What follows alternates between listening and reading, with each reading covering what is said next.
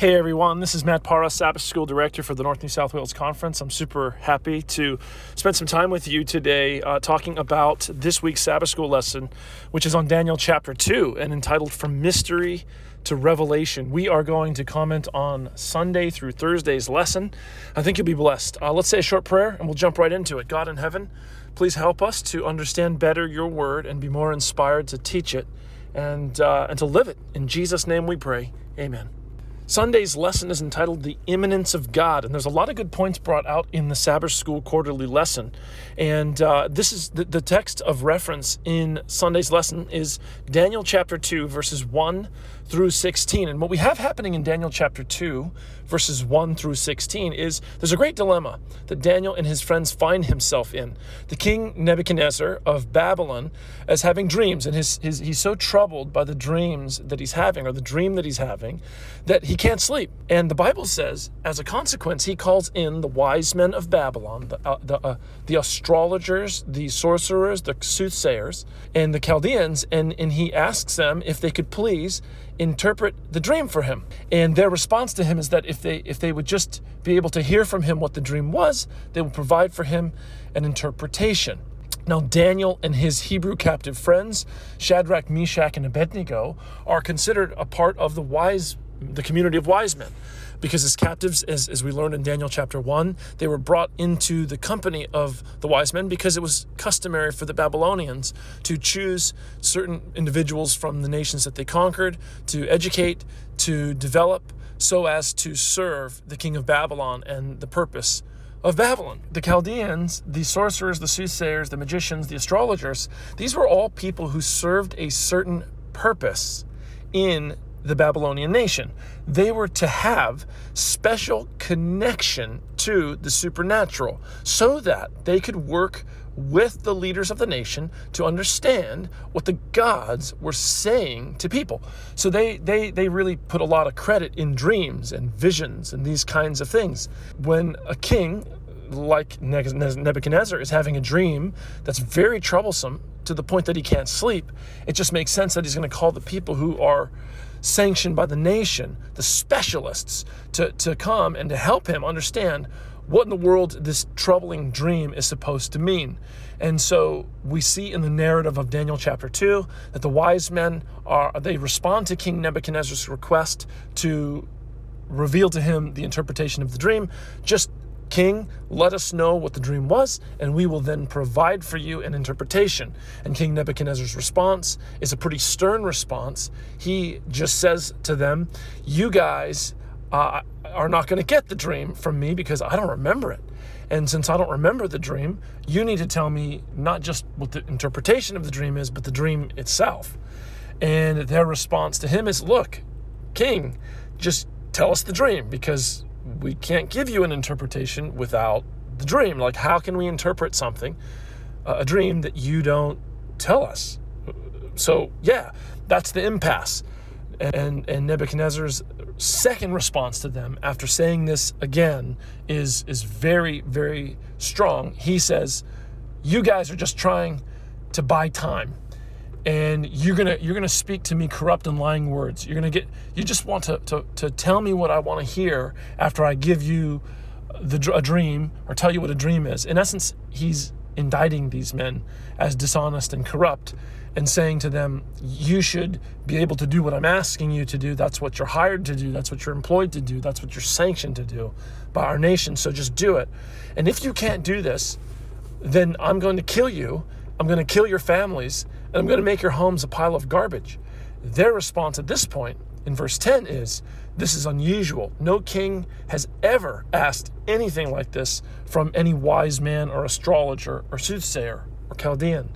And so then he just enraged says, kill them. He, he, he makes a decree, exterminate them. And the, and the word there used in the original language uh, is, is basically indicating that the killing began immediately. This may seem rash and intense and crazy to us, but really it was just expected that these men could do what uh, other people couldn't do. They had access to the supernatural in ways that other people didn't.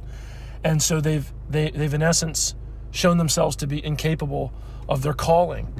incapable of doing what it was that they were supposed to be able to do.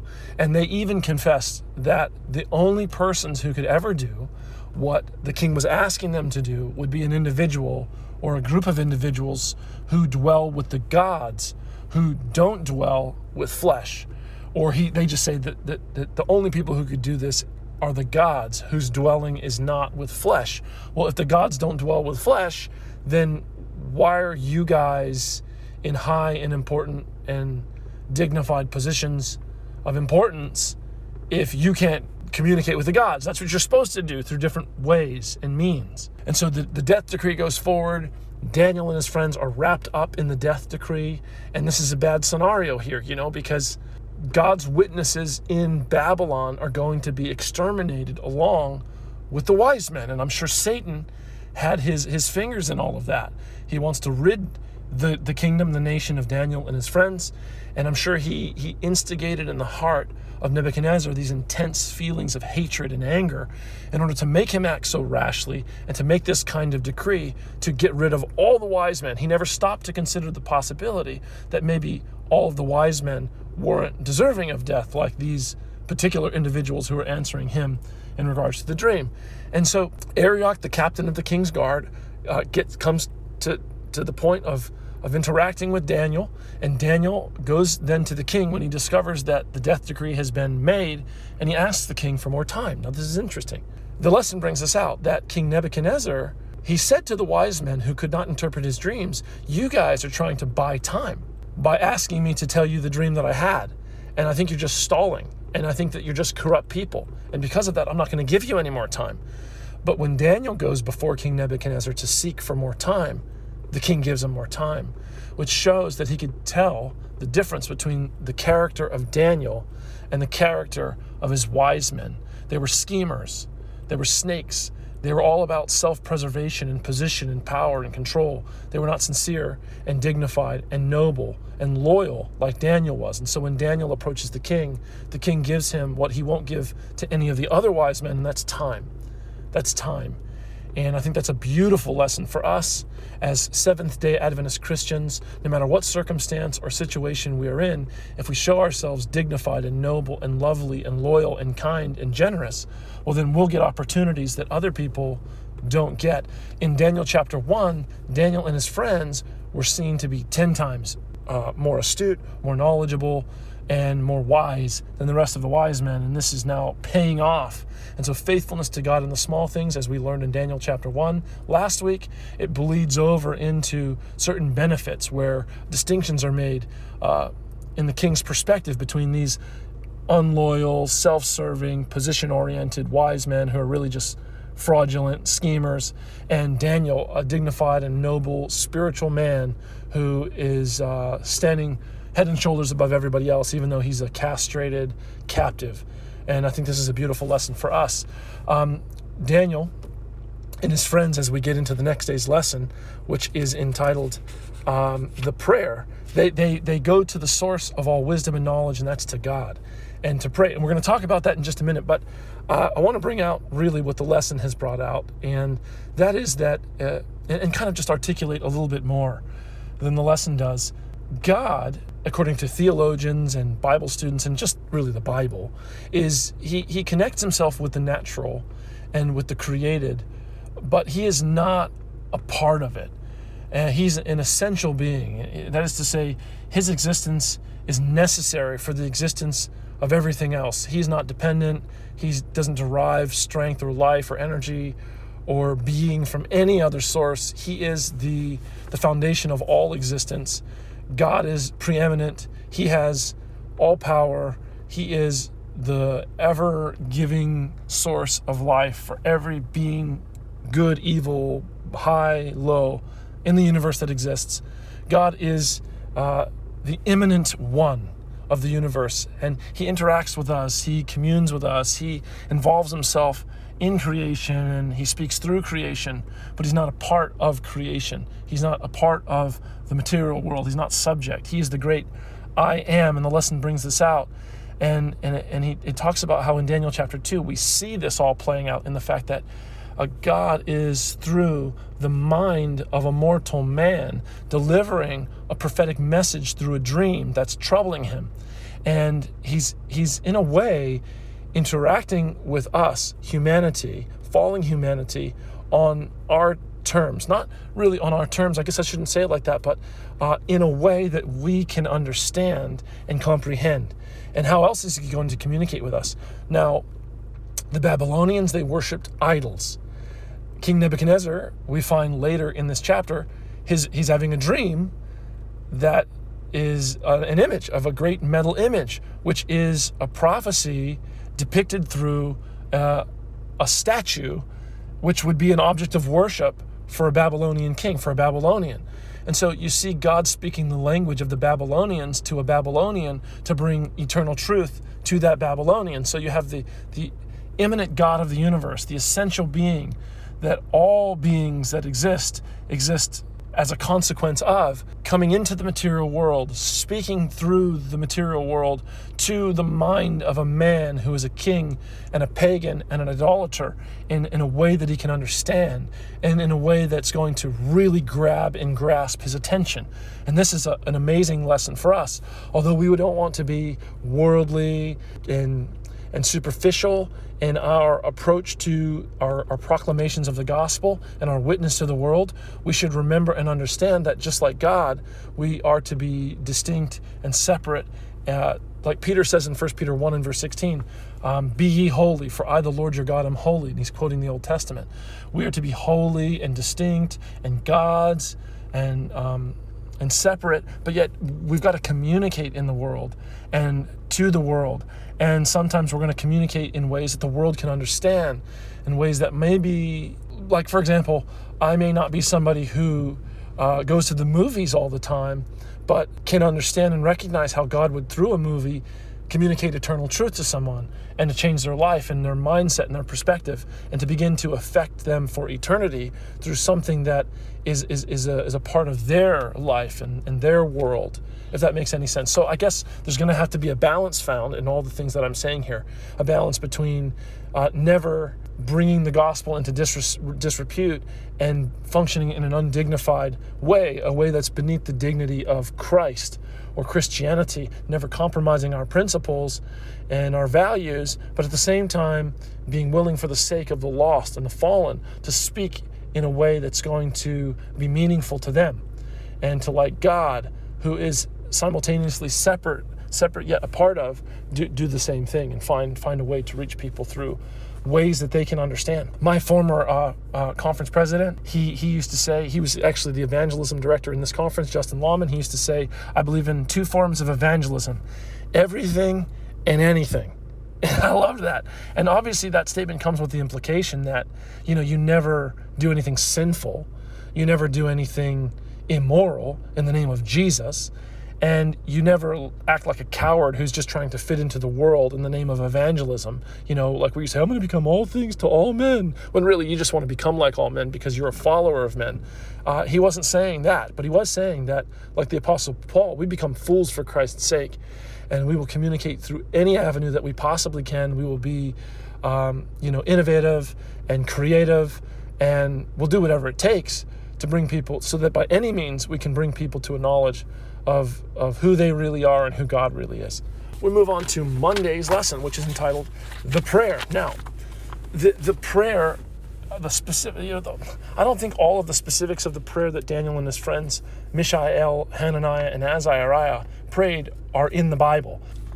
What the Bible says is that Daniel and his friends seek God so that they would not be destroyed with the rest of the with all of the, with all of the wise men, and that God would reveal the, the secret, the mystery to them. And then it says that Daniel did receive uh, communication from God in a night vision. So I don't know if Daniel went to sleep or if they prayed all night or what the specific scenario was. But what I do know is that the kind of prayer Daniel would have prayed that night would not have been a casual or a listless or a passionless prayer because he and his friends' lives depended upon God hearing them and answering them. And for me personally, this is uh, very convicting and it's very confronting because I don't pray as I ought to. The Bible says in James chapter 5 that the effectual and fervent prayer of a righteous man avails much. And I would say that that's that that's a description of say 5% of my prayers, fervent and effectual. 95% of my prayers are kind of confused and discombobulated and casual or heartless, you know, and, and I don't persevere in prayer as I should, and I don't press towards the throne of God with with faith. You know, I don't storm the kingdom of heaven with violence as I should.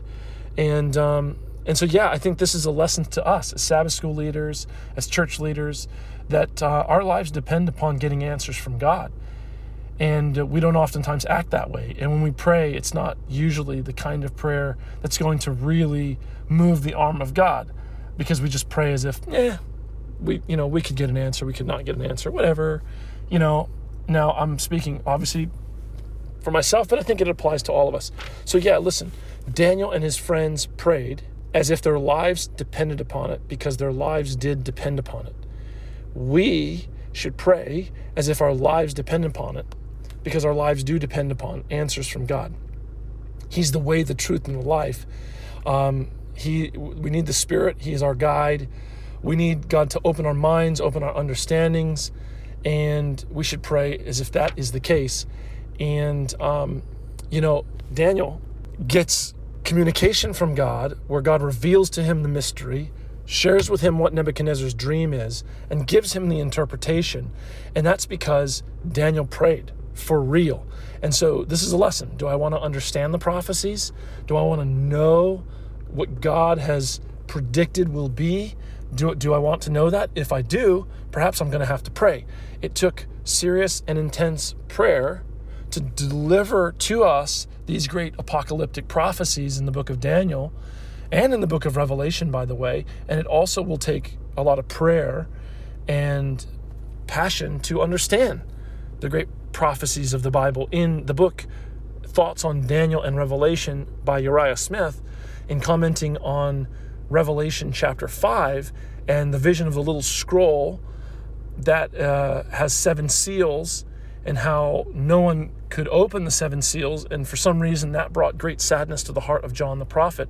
And so he begins to weep, to, to bitterly weep, because it's tragic that no one can open up the seals and then he sees a lamb as, it, as if it had been slain that opens up that can open the seals and so uh, uriah smith brings out the point that you know it took the death of the son of god to give us a future and further to that it took a lot of tears for john the revelator to bring us forth the apocalypse or the revelation of jesus christ and it took daniel a lot of prayer and he says that the book of revelation was not written without tears it was not delivered to us without blood, the blood of Christ, and delivered to us through the tears of Jesus and of his prophets. And it's not going to be understood without sacrifice and tears and effort as well. And so, our lesson is that if we want understanding, let us seek God the way that Daniel sought God when God gave him understanding. I hope that this uh, makes sense to you and that you get the spiritual lesson here in, in, this, uh, in this great prayer of Daniel and his friends. Now, uh, most of us, not all of us, but most of us have, have heard uh, the teaching about Daniel chapter 2. And right there in, in the book of Daniel, we find that uh, Daniel, after getting the dream from God and its interpretation, he approaches King Nebuchadnezzar and he tells Nebuchadnezzar, Hey, listen, I have not been given this knowledge of this dream because of my righteousness, but because God is amazing and because God wants to tell you what's going to happen at the end of time. It's, God wants to tell you what's going to happen in the latter days of Earth's history. That's in essence what Daniel says to King Nebuchadnezzar, and then he begins to describe the dream to King Nebuchadnezzar. He says, Nebuchadnezzar, you saw a great metal image. It had a head of gold, arm, arms and chest of silver, belly and thighs of bronze, legs of iron, and feet of iron and clay. And then you saw a stone that was cut out without hands, and it came and struck the image on the feet and destroyed the whole image. The image became as the chaff of the summer thresh, summer's threshing floor uh, and it, it became a great mountain and filled the whole earth. And uh, that's that's basically, in a nutshell, what Daniel communicates to King Nebuchadnezzar. So your troublesome dream, Nebuchadnezzar, the dream that you had that kept you from sleeping, that has troubled you so deeply, which uh, you which compelled you through frustration when the wise men couldn't tell you what dream you were having to proclaim that they should die. Um, that great dream was of a great metal image. It was a great metal image. Head of gold, arms and chest of silver, belly and thighs of bronze, and legs of iron, and feet of iron and clay. And then a great stone came, destroyed the image after hitting it on the feet, and became a great mountain. And it filled the whole earth. Then Daniel goes on to give an interpretation of the dream to King Nebuchadnezzar, and he says to him, uh, King, uh, you are this head of gold. I want to let you know that you are the head of gold. And this gets into uh, Tuesday's lesson, which is entitled The Image, Part 1. Now, I'm, I'm going to just comment on uh, the image, uh, which is dealt with in Tuesday and Wednesday's lesson. And I'm going to deal with the image not even having consulted the Sabbath school lesson yet. I'm going to read the lesson and study those two days, but I want to just comment on uh, the image and the interpretation of the image uh, just a bit. Um, I've been preaching on this for 20 years and doing evangelism and sharing it with people as a Bible worker and just as a soul winning Seventh day Adventist Christian. Um, and I, I just want to do this just for fun and then study the lesson and see what comes up. I just want to make a few points.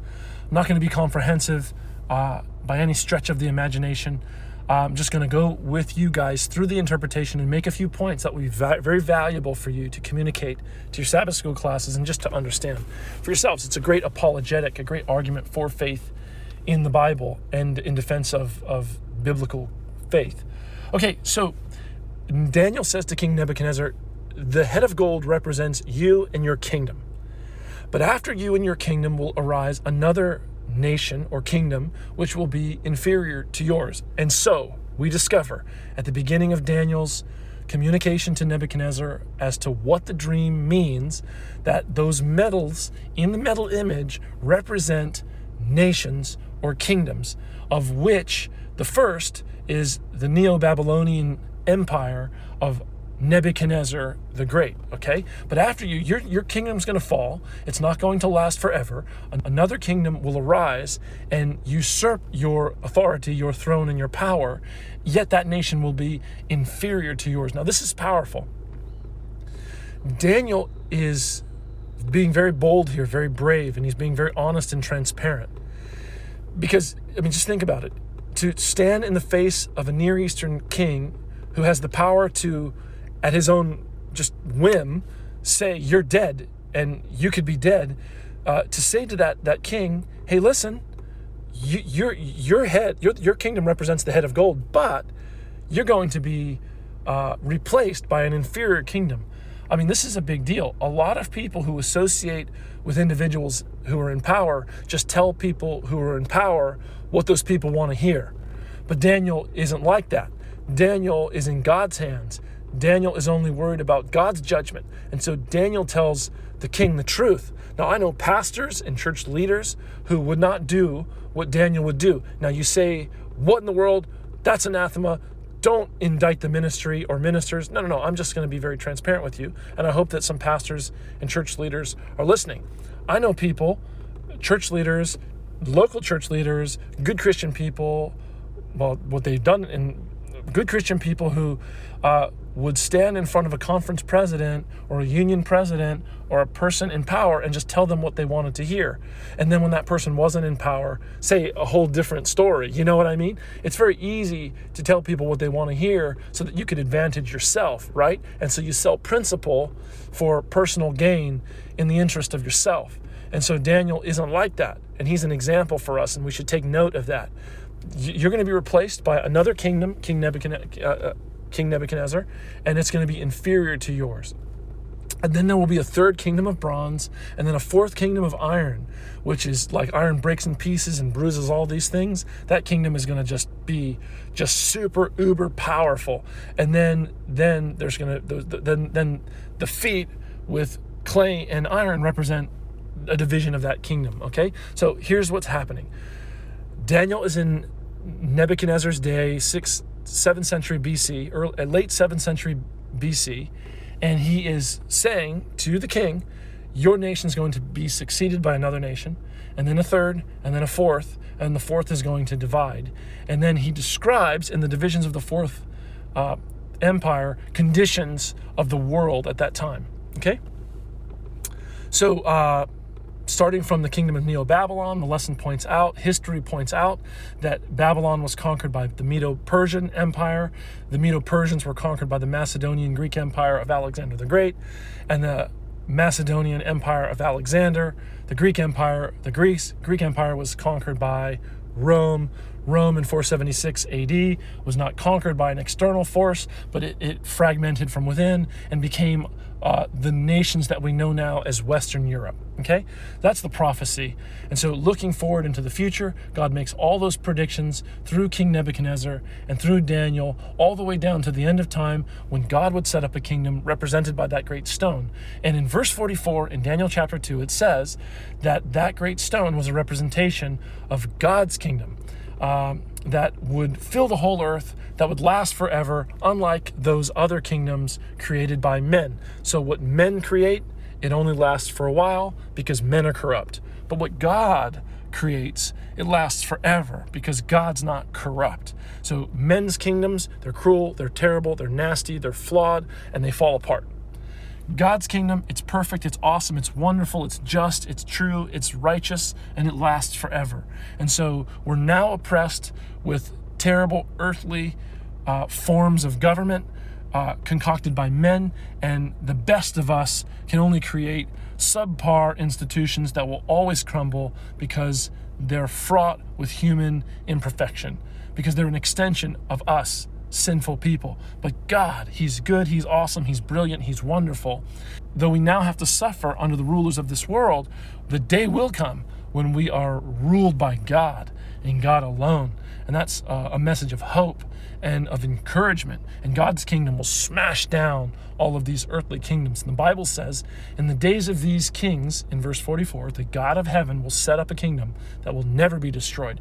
And so when the Bible says in the days of these kings, what it means is in the days when after, after Rome has divided into the Western European nations, it's in that time frame, that's the general time frame when God will take over, when his rule uh, will come to planet Earth, when the prayer of Jesus will be fulfilled. Our Father, which art in heaven, hallowed be thy name, thy kingdom come, thy will be done on earth as it is in heaven. We're to pray that prayer now and become an embodiment of the kingdom of heaven here as ambassadors and representatives of the kingdom of God in heaven. But it's at that time when that prayer will be fully realized and fully actualized when God Himself will set up a kingdom. Now, I want to tell you something. God views us as future citizens in that kingdom. Uh, he sees us not as we are, fallen, depraved, and sick. He sees us as we can be in His eternal kingdom, ruling the earth and representing the goodness and loveliness of God to the rest of the universe. I want to um, just point out before we close uh, this week's lesson, I, I want to just, just point out the fact that um, we find such great uh, evidence in Daniel chapter 2 for the veracity of the word of God, for the truthfulness of the word of God. How many how many evidences are given here in Daniel chapter 2 to demonstrate that the God of the Hebrew Bible, the God of the Old Testament scriptures and New Testament scriptures knows the end from the beginning and that there's no other God besides him and that his word is true. Think about this. So Daniel's sitting in Nebuchadnezzar's presence and he says, Another kingdom's coming. Okay, that's one prediction. Now that's an easy prediction to make, but he says, okay, that's one. That's but it is still one prediction. Your kingdom's not going to last forever. Okay, it's going to be replaced by a second. And there's a second prediction that says that second kingdom of of silver is going to be replaced by a third kingdom of bronze, represented by bronze. Okay, that's a second prediction. Now there's a third prediction that that kingdom of bronze is going to be replaced by a kingdom of iron, the iron monarchy of Rome. Okay, that's three predictions. And then there's a fourth prediction, and now this is where it starts to get pretty intense and pretty amazing, uh, or, or really impressive. That that fourth empire, represented by the fourth metal on the great image of Nebuchadnezzar's dream, that kingdom is not going to be taken over. it's not going to be conquered as the previous three have been or will be. Uh, that empire is going to divide. Okay, that's that's the that's the fourth prediction. The fifth prediction are is is the prediction that as iron and clay don't mix, uh, the, feet, the, the iron and uh, the, the, nations that come out of Rome, they will not mix either, or they will never reunite into another empire. That's a massive prediction as well. That is a prediction going forward in time, you know, over a thousand years. And then it says the sixth prediction is that uh, they will mingle themselves with the seed of men, but they will not cleave one to another. Or, in other words, extraordinary efforts will be made to reunite uh, the kingdoms of Europe, but that's just not going to happen. Now, think about this every single one of those predictions comes true. It's, it's predicted perfectly accurately. Now, how in the world can you do that if you don't have access to God? If, if God's not speaking to you? If God doesn't know the end from the beginning? It, you couldn't. It's impossible. The odds of that are astronomical. It's mathematically impossible that Daniel and could, could have made those predictions in the book of Daniel without having divine knowledge, divine understanding given to him by the creator God of the universe. Now, here's the thought that I want to leave you with, and that is if Daniel's prophecy of Daniel chapter 2 predicts those six predictions perfectly accurately, what about the seventh prediction, which was that in the days of these kings, the God of heaven will set up a kingdom that will never be destroyed, that will never be taken over by other people? What about that? Well, if I told you that seven things were going to happen to you tomorrow and I predicted them today. And I said, okay, you're going to wake up at 6:20 because your alarm's not going to go off, and you're going to wake up 20 minutes late. And then I just went on to predict seven things. And throughout the course of tomorrow, all of the things I predicted came true. You know, six of the seven things I predicted came true. What would you bet at that point in time, once the sixth prediction came true, that the seventh was going to come true as well? You'd bet all you'd bet your house on it. You'd bet your house that the seventh thing I predicted was going to come true because the first six things I predicted all came true. So God made seven predictions in Daniel chapter 2 about the future. Now, six of the seven have come true with perfect accuracy, and this is not you, you couldn't you couldn't in any way, shape, or form fake this. And um, the, the last prediction is that the God of heaven will set up a kingdom in the days of these kings. What would you guess, or what would you venture to guess uh, is going to happen. Do you think? Do you think that the God of heaven is going to set up a kingdom that will never be destroyed? Absolutely. You can believe that as sure as you can believe anything. As sure as you can believe anything. Daniel said to King Nebuchadnezzar, as he began to explain to King Nebuchadnezzar the dream that he'd been having, in verse 28 of Daniel chapter 2, that the God of heaven wants to tell you what's going to happen at the end of time. Now, if the God of heaven is communicating this dream to King Nebuchadnezzar because his interest is telling us what's going to happen at the end of time, that is, he's going to set up an eternal kingdom that will never be conquered or destroyed, that will be founded upon his goodness and his grace, uh, why does he recount for us or predict for us all the historical events leading up to that final climactic event?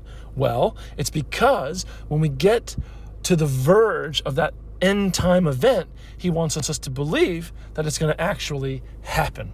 We can rest assured God's going to set up his eternal kingdom and it's going to replace all this garbage that we, uh, we build on this earth. These kingdoms that are founded upon human ideals and human understandings. And so we can take that to the bank and we can believe that with with all confidence. God predicted the end from the beginning in Daniel chapter 2 and brings us to the point of, of reasonable faith that God is going to set up a kingdom and we are living in a time when that is about to happen. God bless you all. God bless you. Have a great Sabbath. Bye.